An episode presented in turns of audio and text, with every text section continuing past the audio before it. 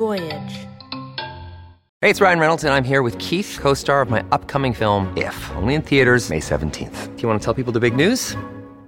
All right, I'll do it. Sign up now and you'll get unlimited for $15 a month and six months of Paramount Plus Essential Plan on us. Mintmobile.com slash switch. Upfront payment of $45 equivalent to $15 per month. Unlimited over 40 gigabytes per month. Face lower speeds. Videos at 480p. Active Mint customers by 531.24 get six months of Paramount Plus Essential Plan. Auto renews after six months. Offer ends May 31st, 2024. Separate Paramount Plus registration required. Terms and conditions apply if rated PG.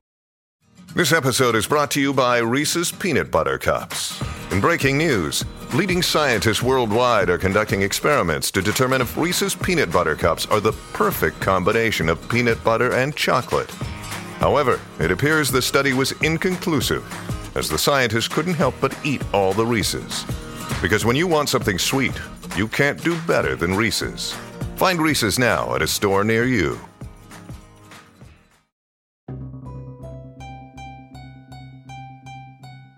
When we last left Maree, she explained she had just opened a package that contained clear evidence her husband was being unfaithful to her. The timing couldn't have been worse. This is the day before I fly away to go down to my son's wedding. I take the card down to my girlfriend, and she said, Maree, you have got to be brave. You've got to be stronger than you've ever been in your entire life. You have to put a facade up, and you have to go to your son's wedding. Hell or high water, you can't miss your son's wedding. I knew that. I was gone. So anyway, I get back to the boat, and you have to love this part because I was about to sign my assets, the remaining assets of my super fund, shared with my husband, with an accountant, and he had all the paperwork there. All right, that was my next meeting after my girlfriend. Anyway, I get back to the boat, the accountant's there, and I tell him I will not be signing the paperwork today. And I want him to help me, and I'll explain to him why. So he does the right thing by me, the accountant with Damon. Damon gets upset because he realizes he doesn't own half the stuff now. And the accountant says, I've missed a piece of paper, and without this missing piece of paper, it, it will be null and void. And how lovely of him to do that for me. So as I'm walking him off the marina and up to his car, I explain to the accountant what I've just found out. I go back to the boat and I say to Damon, is there anything you'd like to tell me? And of course, the answer is no. And I said, I know you're lying. First, I think um, the woman he went to see in New Zealand was the woman who was looking after him when he had the fall and when he first was trying to make contact with me. All right? That's the same woman. It was all there, the red flags Maree had noticed from the start of her relationship with Damien. And I go to my girlfriend's place and I ring her and say, You better put a bottle of wine out of the fridge. I need a drink. I've got something dreadful to show you and tell you. She gets there and goes, Oh my God, Maree, Damon's never going to tell you the truth about all of this. And I'm pacing up and down her house. And I said to her, Would you do me a huge favor? Would you pretend that you got the letter? I'll try and find her contact details, which I was able to, and you phone her and say that you were on the boat and you saw the letters and find out what she tells you. Now, you might say that was a bit sneaky of me, but I was married to a detective once. so I'm there. I kind of write a message of what I'm trying to look for. And so she rings this lady and it goes to message bank, but the woman rings back. And my girlfriend says that she was on the boat, saw the letters open, and that she too had been going out with Damon, and that obviously Damon was being unfaithful to her and this other lady. So they chatted for about 40 minutes, and I get a message My God, Maree, you're going to die of fright. So go somewhere and I'll give you all the info. So, in short, they met at a picture show six months after we were married. And from there, they had a relationship at least once or twice a week when I was away with work. He would spend a night with her. He convinced her to take time off work, take my BMW, my BMW, go for a picnic and screw in the car. I have to laugh. I have to laugh. Laugh and the world laughs with you. Weep and you weep alone.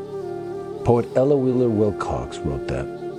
Maree laughs more often than you might expect in telling some of these stories. How else could she endure it all, except with a sense of humor? Oh God, what have I done wrong here? So still, I haven't got on the airplane yet for my son's wedding. So I call Damon and I tell Damon everything I know. And he goes and rings her. And she said, Yes, and I've spoken with so and so and so and so. Anyway, Damon leaves the boat again, and I ring her. And she said, Oh my God, don't tell me you're another one. I go, No, I'm not another one. I'm his wife. It worked out that he had three female friends and myself, and each of them knew about two of the three. Anyway, I get on the plane the next morning, go to my son's wedding, and the words to him were, You are still my husband. You will behave like a husband. This will not come up at my son's wedding at all. I don't care about your feelings. They are to be put with a bloody lid on them, same as mine. So we get down to Sydney for the wedding. We had everything arranged. All the clothes were all beautiful. Like I bought a new dress in from New York. It was smashing. and uh, uh, on the day, uh, I said to Damien, um, I would not see him until I came back from my son's house um, because I had to be there for photography and all of that. So I nick off to the hairdressers, oh, like all girls do, the hair, the makeup, the everything. And I go over to my son's house and um, we're having photos. Well, they're having photos taken, the wedding parties having photos taken. I was all excited. And it was a very, very emotional day. One, it was one day before my son that died birthday and who'd only been just gone five months. And I knew what I was going to give my son as a gift. And it was his brother's diamond cufflinks that I had given him for his 30th birthday. So the photographer asked uh, for me to do the tie, bow tie for my son, and he was taking photos. And I said to my son, I have something really, really special for you. So I reached into my pocket and I pulled out this little box, and they were all cleaned and shiny. So it was a seriously very special moment between him and I. And he he cried, I cried, and he said, Mum, you just couldn't have given them to me at a better time. So proudly he puts on the diamond cufflinks and he was very, very chuffed. The ceremony was just beautiful. And then we went off to the reception. And like all parents at a wedding reception, we had duties to perform greet the guest, uh, show them where they were going to be seated. Everything was going great. Damien was being as I thought he would be and should be. He was responsive. He looked smashing. He'd actually worn his wedding suit, so he looked great even had shoes on. And it was in the wedding when the formalities were over, because for my son's wedding, the emotion from my other son dying so close, there were lots of tributes handed out.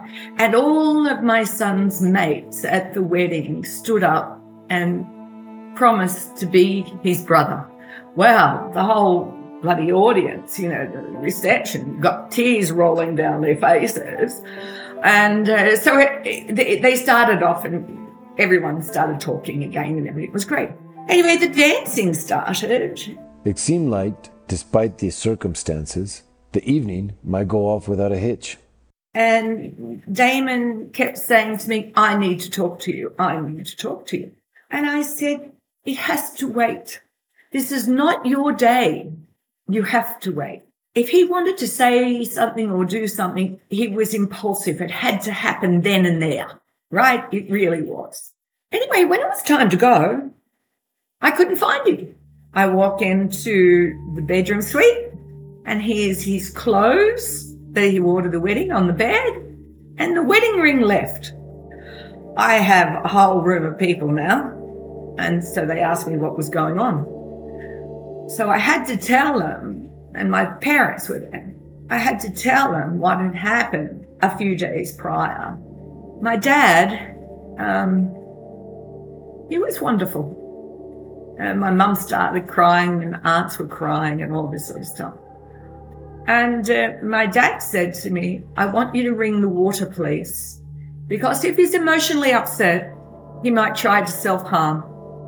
My dad was right. He tried to electrocute himself. But the police knocked on the boat. And when the water police got back to me, they said he was okay. He still was trying to tell me that he that the mistake that he had made with this woman, and I kept saying I didn't, I couldn't deal with it on this day. Um, it was just too much for me to deal with. And I don't think he got a fair hearing because he had to go the next day. He would have known by now that my parents would have found out because he left everything. So that was another, um, what would you call that? An emotional blow that he wasn't the person that everybody was thinking he was. It got pretty ugly after this.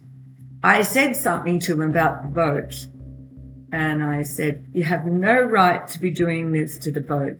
You know, the boat does not belong to you, it belongs to me.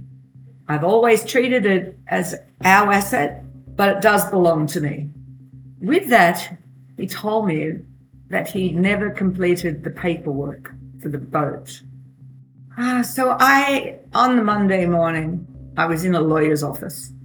This was the first time that I knew I was seriously in strife. So I see two lawyers. Um, they're in the same chambers. I saw a family lawyer about where I stood as a wife with all this going on. And then I saw a Marine, what they call a Marine lawyer. We reviewed family court filings related to Maree's legal entanglements with Damien, along with other legal documents, and spoke to one of Maree's lawyers. It gets complicated quickly, with multiple lawyers and court cases. But the gist is simple. Maree poured a huge amount of money into refurbishing this boat, and it seemed like Damien felt that it was his, regardless of his own lack of financial contribution or whatever was written in legal documentation. What happened was they've asked me that should come into a meeting regarding the ownership because what they found out, the marine lawyer found out, was the boat was not legally in Australia. So the complications now become even greater still. He was a pathological liar. I just couldn't believe that I had trusted him, that I had fallen for the, the deception. And what was unfolding was the real person. So here am I in one of the most compliant areas in Australia with financial services, and I have to be compliant or I can't have a job. And here I am finding out that there's everything is illegal. So the lawyers help me and we get it all sorted out. And immigration give us six months to get out of the country. This boat has to leave the country. Now, so you can imagine the stress that's now on me. I've got a husband that I can't trust, don't believe. I've got a boat that now I have to financially get everything in order. And on top of this, there's an argument about the ownership of the boat still. Anyway, so these lawyers give me a transfer of sale. And it was at this stage, I have to find the pieces of paper where he, where I had lent him all the money, where he said, I own 50%, then I own 100%. And he actually cited them and said, that is my handwriting.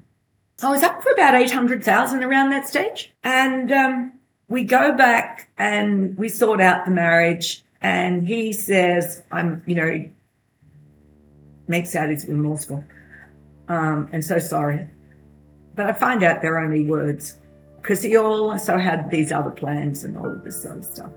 Anyway, the boat comes out of the water. We have to do a bit of work on the boat. We're staying at some friends' home at this stage when this all happens. And I said to him this one night, I've taken all these telephone calls today and I don't understand it. People saying that the bills aren't paid when I've given you the money to pay the bills. And I said, You better come clean with whatever is going on. And this was in front of our very dear friends. They're sitting there with their eyes as big as saucers, right? There was so much going on. So what it works out is that he's actually bankrupt. They're seeing him as bankrupt. There's 400,000 that I have to fork out. And I said, I am not forking out this money unless this transfer deed is signed. He was furious. My friend said that night to me, and I didn't believe him, You will not live through this, Maree. It's Kaley Cuoco for Priceline. Ready to go to your happy place for a happy price? Well, why didn't you say so? Just download the Priceline app right now and save up to 60% on hotels. So, whether it's Cousin Kevin's Kazoo concert in Kansas City, go Kevin, or Becky's Bachelorette Bash in Bermuda, you never have to miss a trip ever again. So, download the Priceline app today. Your savings are waiting Go to your happy place for a happy price. Go to your happy price, Priceline. It was the clearest warning Maree would ever get. But who really wants to believe that their husband is capable of harming them? Human nature is to think, not me. That happens to other people.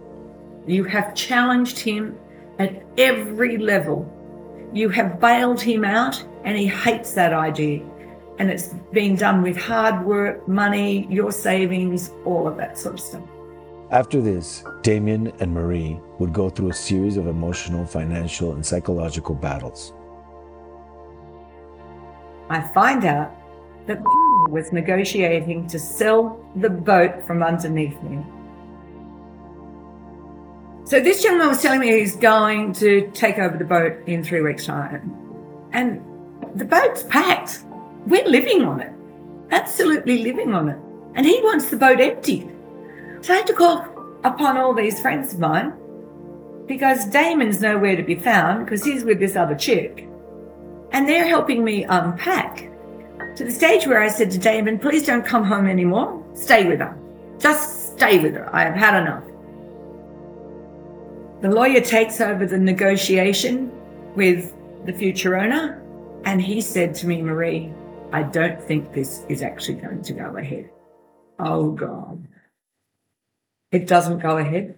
Now I've got a boat that's empty. A husband who's sleeping with another woman. I'm in tears, as you can imagine. Crisis mode everywhere.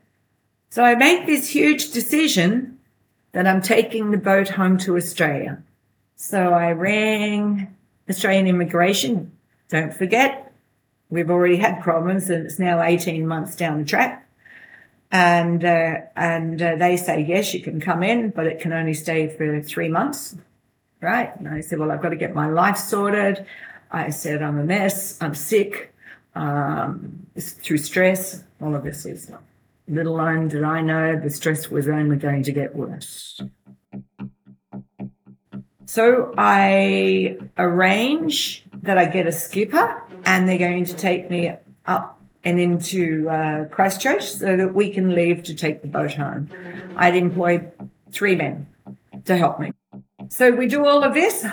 We sail into Christchurch, Lyttelton actually. And they're standing at the dock where I'm about to meet immigration, are police.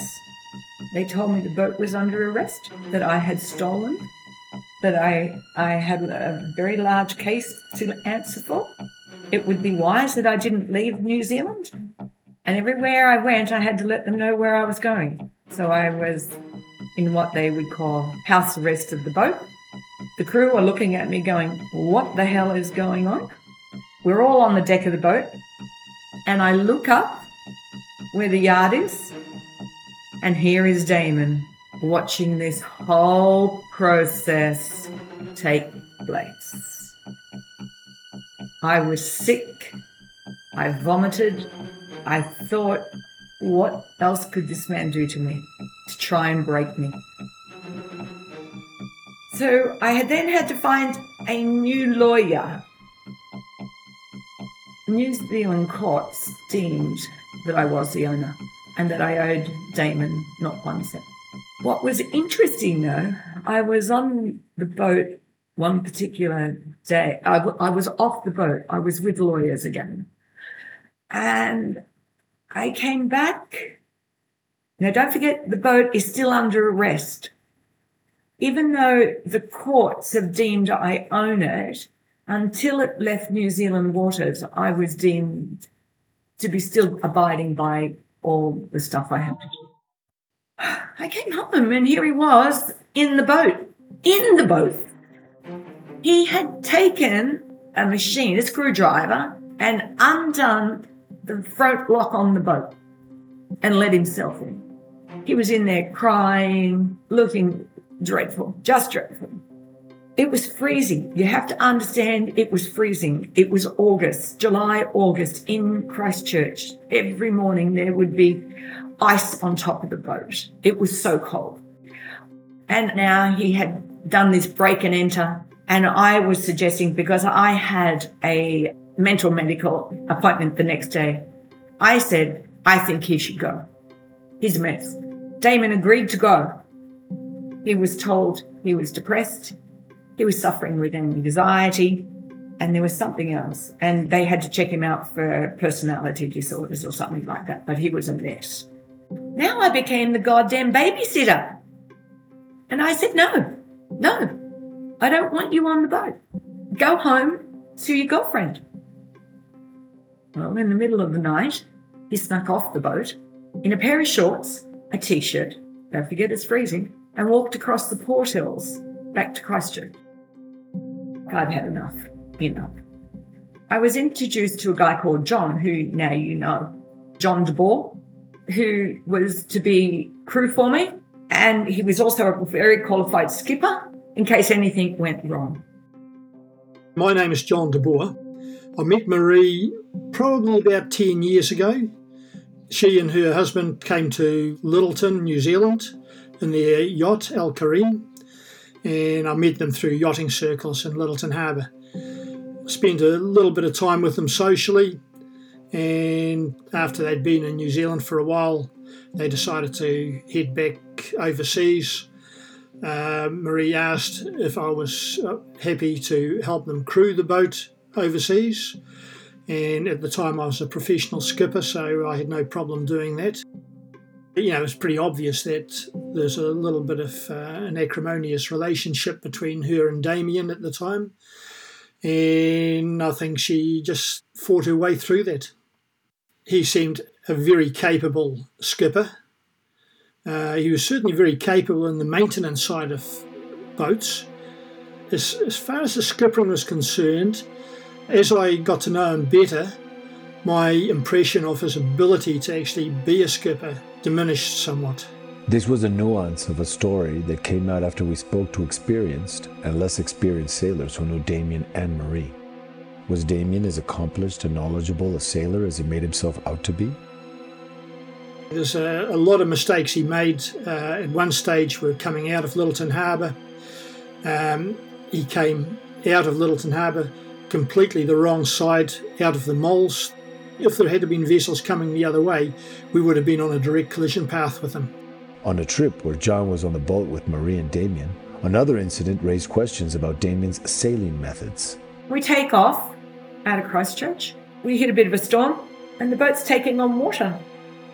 So, heading up the coast, we struck some pretty rough seas and we started taking on water. Now, it appeared that the hatches on deck had been left open, and Maree was quite concerned, rightfully so, and uh, started talking to Damien about that. Damien was totally unconcerned about it.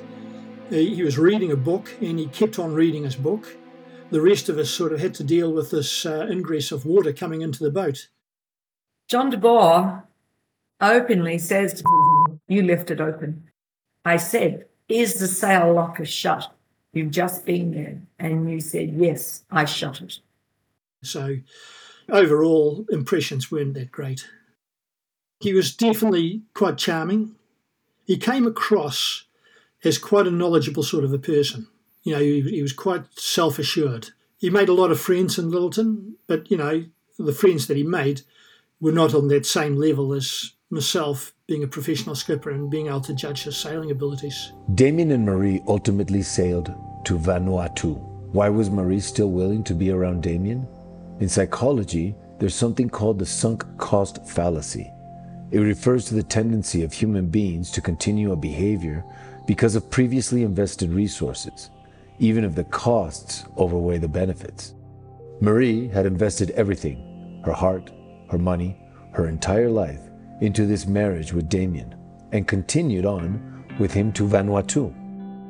Comprised of 83 islands, Vanuatu is a nation about a thousand miles east of Australia, with a total population of around 300,000 and a police force of only 500. There are many islands of Vanuatu with no police presence whatsoever. Anyway, we get into Vanuatu, and um, I make sure I sign off with the authorities this time, so there was no confusion with Damon as to the ownership and all of that sort of stuff. I get asked to go to work at a little school. I go in to help out with all these little children, beautiful children, and uh, all was well. Was great. I was enjoying a job. It was fun, and it was all legal. and uh, so I, you could see that I was blossoming into this new uh, creative role. And in March, uh, there a few more arguments started about his lack of work and not sharing his funds and all of that sort of stuff. Anyway, it was mid March, and I kept noticing I wasn't well. But it wasn't ill like you would normally know ill. So I kept putting it down to that maybe something I ate. So I changed what I would be eating for lunch. Because um, I would visit school, I'd pick food up thinking, okay, it might not be as sanitized. And I would find that when I'd come home in the afternoon, because he would keep me waiting for hours, I, I was losing my energy. And so Damon would start cooking the evening meals. And I was really thankful for that. But by one o'clock in the morning, I'd start vomiting and I'd have massive headaches. I'd get up and vomit again, and then it would go away and I'd go back to sleep. This went on for maybe 10 days, 12 days. And I notice now I'm starting to lose weight. And I'm noticing that I'm starting now to get pains in the abdomen and I'm thinking I've got a bacterial problem. There was one Saturday morning, I was so sick the night before. I had rigors. You know what rigors are? It's when you shake and you, you can't control and you, you're a bit hallucinating and all of this sort of stuff. So I said to Damon, Would you take me over? I need to go and see a doctor. He said, Oh, you don't need to see a doctor. I don't think you need to go. And I go, No, I'm getting sicker. And he goes, No, you don't need to go. So we had a bit of an argument. I said, I've already set the appointment up. I'm going to the doctor's. So I get into the doctor's surgery and he takes a look at me and he said, I'm going to do some blood tests. I'm going to, I want a urine test. And I want, and if you can go to the bathroom, I need you to go for a stool test. He noticed that my blood pressure was really high. My pulse was irregular. And I said to him, I think I'm going to faint. And so he gets an assistant to come in and they lay me down and they're running around getting all these tests done because this was a doctor that had his own lab and everything. Anyway, he came out and he said to me, I'm sorry, Maree, I'm admitting you into hospital. You're really sick. And he said, I need you to be here for four hours. I'm going to take stats for you and all of that sort of stuff. Anyway, as this four hours is going on, I'm getting sicker. And he then sits down and starts talking to me. He's asking what I do a daytime? Is there anyone that doesn't like me? And I'm going, why are you asking me these questions? He said, I believe you've been poisoned. There's toxins in your blood, there's toxins in your urine, and there's also in the stool. He said, Who cooks for you? It should be the rock bottom of this story. But Damien would soon prove to Maree how far he would go to get what he wanted. Next time, the conflict between Maree and Damien intensifies, and the danger to Maree escalates even further. That's next time. Dead in the Water is a production of Voyage Media. The series is produced by Nat Mundel, Robert Mitas, Kaitlyn Brown, and Dan Benamor. Reported, lead produced, and written by Dan Benamor. Edited by Nick Messitte, Nick Shoup, Jaxson McLennan, and Andres Coca. Narrated by Tony Dalton. Original music by Derlis Gonzalez. If you're enjoying the show, please leave us a five star review on Apple Podcast or anywhere you're listening, and subscribe now for future episodes. When 27 year old Gretchen Fleming leaves a West Virginia bar with a former police officer on a winter night in 2022, she's never seen again. Diligent investigators close in on an ex cop with an unlikely story and an unsettling reputation in a recent episode of the Unsolved True Crime podcast, Last Seen Alive. Last Seen Alive is a true crime podcast researched, written, and hosted by crime analyst Leah Owens. Cases covered include disappearances, homicides, and suspicious deaths, all of them unsolved, and all of them in need of tips from the public. Recognizing that the right piece of information can sometimes be the difference between a cold case and resolution. Last Seen Alive exists to bring public awareness to cases that need it. Listen to Gretchen's story and more than 100 other gripping mysteries, as told by a working crime analysis professional. Find Last Seen Alive wherever you listen to podcasts.